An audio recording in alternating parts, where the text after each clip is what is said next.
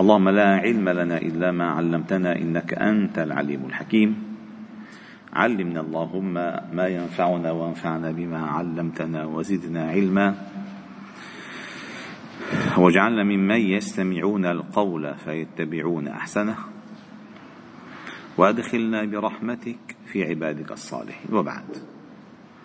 فلا نزال معكم أيها الأحباب الكرام. في مجالس القرآن ضمن دروس قرآن الفجر.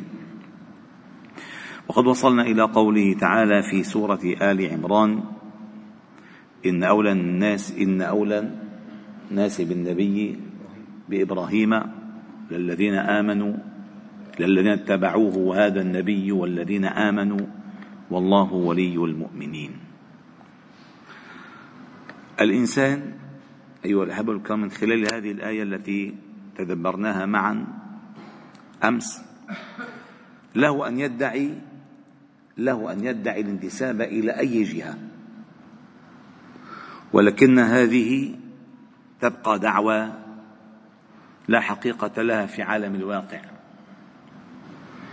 والذي يصدق هذه الدعوة في عالم الواقع المنهاج الذي يسير عليه. المنهاج الذي يسير عليه. فكثير من الناس يدعون الانتساب إلى كذا وكذا وكذا وكذا. يا أخي خلينا نأخذ مثال حقيقي. يدعون الانتساب إلى رياضة معينة مثلا.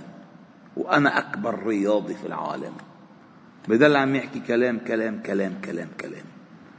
هو بيجي الميدان هو بيجي الميدان بنفس. البالون بنفس ما في شيء. لأن هذا الادعاء سهل الكلام الكلام فيه. ولكن عالم الواقع هو الذي يصدق أو يكذب. فإن أولى الناس بإبراهيم للذين اتبعوه. ومعنى اتبعوه أي علموا الحال الذي هو عليها. ما حال إبراهيم كيف كان إبراهيم؟ في نشأته في قومه مع أبيه في عقيدته في محاججته في هجرته في أسرته في أولاده مع أزواجه. كيف كان إبراهيم؟ فالذي يدعي أنه ينتسب إلى إبراهيم عليه أن يرينا ما الذي أثر فيه إبراهيم وما آثار ذلك في حياته. ما آثار ذلك في حياته. فادعت النصارى وادعت اليهود أن إبراهيم منتسب إليهم. ومع أن اليهود والنصارى هم حرفوا الكتب وغيروا الكلم واليهود قتلوا الأنبياء و و و. فكيف يكون إبراهيم إبراهيم الذي أقام الملة الحنيفية منهم؟ لا يمكن.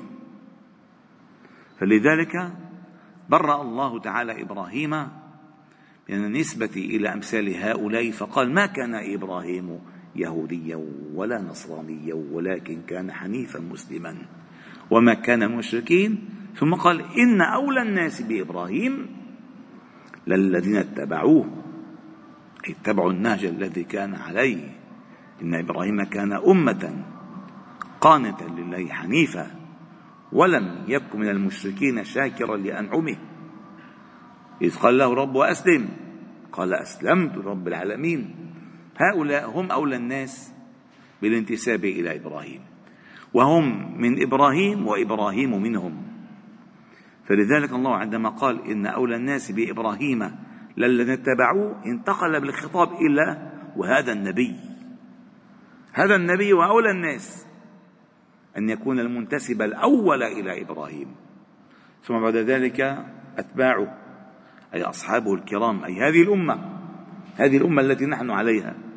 وتذكرون الحديث المعراج عندما كان النبي صلى الله عليه وسلم في معراجه إلى السماوات ولقي إبراهيم عليه السلام سندا ظهره إلى البيت المعمور فسلم عليه فقال له إبراهيم يا محمد صلى الله عليه وسلم أقرئ أمتك مني السلام لم تكن لم يكن هذا السلام إلا لهذه الأمة من إبراهيم عليه السلام. أقرئ أمتك مني السلام كما هذا الحديث له وقع خطير في النفس.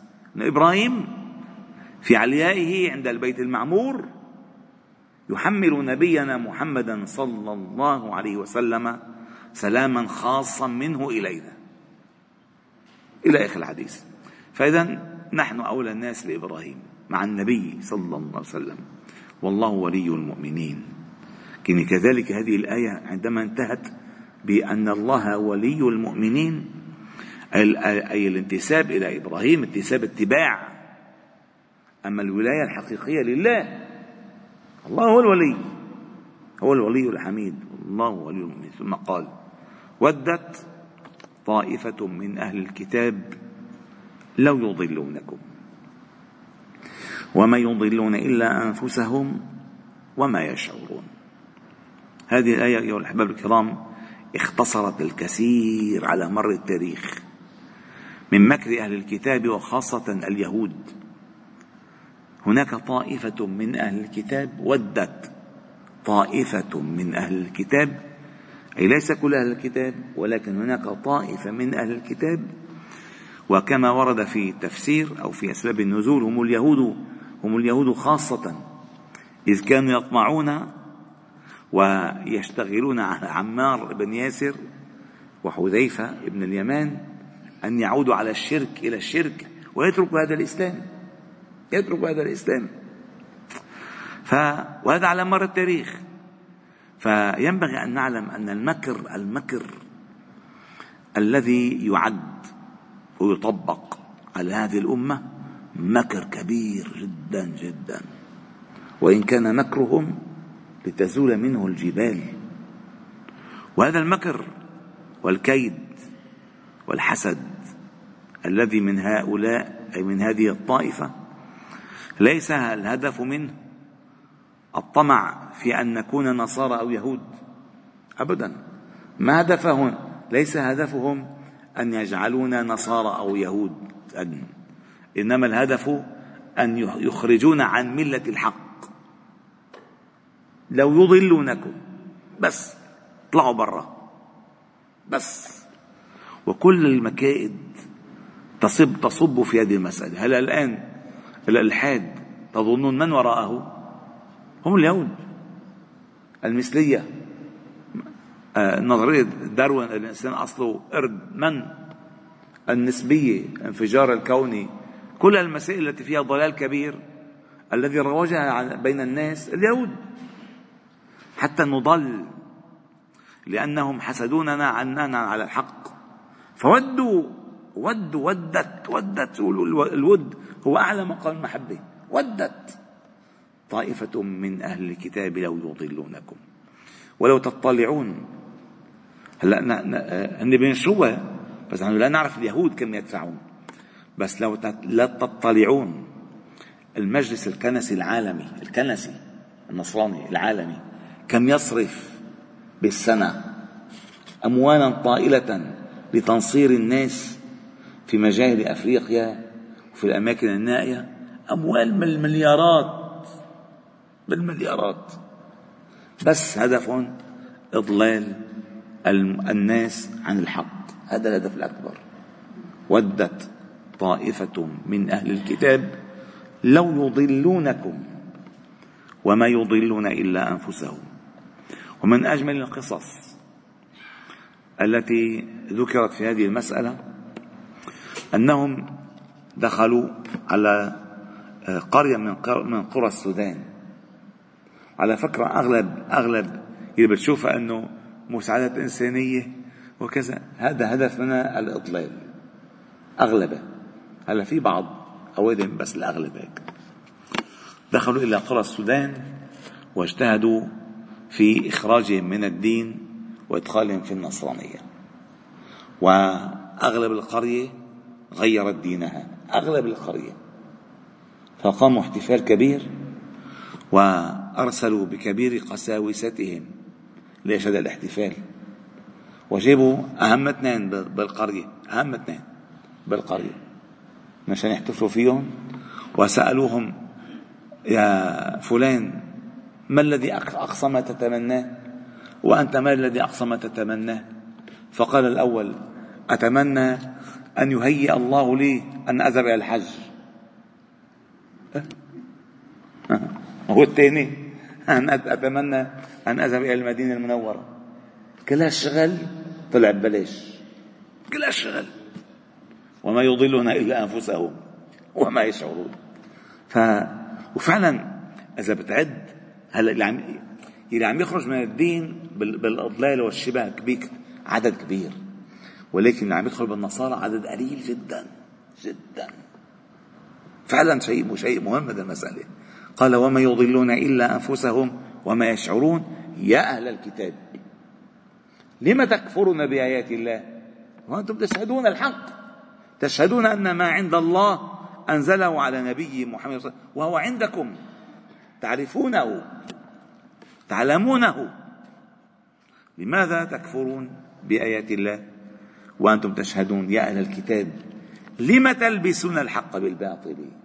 وتكتمون الحق وأنتم تعلمون. الذين آتينا الكتاب يعرفونه كما يعرفون أبناءهم وأن فريقا منهم ليكتمون الحق وهم يعلمون. فإذا نحن أمام صورة أعطانا إياها القرآن على الهدف الكبير. ممن لم يدخلوا في الإسلام ممن حرفت دياناتهم ما هي الأهداف التي ينوونها ضدنا؟ أولا الإضلال. يلبسون على الناس الحق يكتمون ما يعلمون ويكفرون بآيات الله وهم يشهدون. هم يعلمون الحق والله يعلمون الحق. يعلمونه قال يعرفونه كما يعرفون أبناءهم. هذا بطيب ابنه؟ هؤلاء يعلمون أن ما عندنا هو الحق. ولكن حسدا من عند أنفسهم. ود كثير من أهل الكتاب لو يردونكم من بعد إيمانكم كفارا. حسدا من عند أنفسهم. يا لطيف. من بعد ما تبين لهم الحق. فالله تعالى نسأل أن يثبتنا الحق. ما حيينا وأن يهدينا سبلنا وأن يأخذ بنواصينا إلى كل خير. والحمد لله رب العالمين. سبحانك وبحمدك. أشهد أن لا إله إلا أنت نستغفرك ونتوب إليك. وصلي وسلم وبارك على محمد وعلى آله وأصحابه أجمعين. الحمد لله رب العالمين.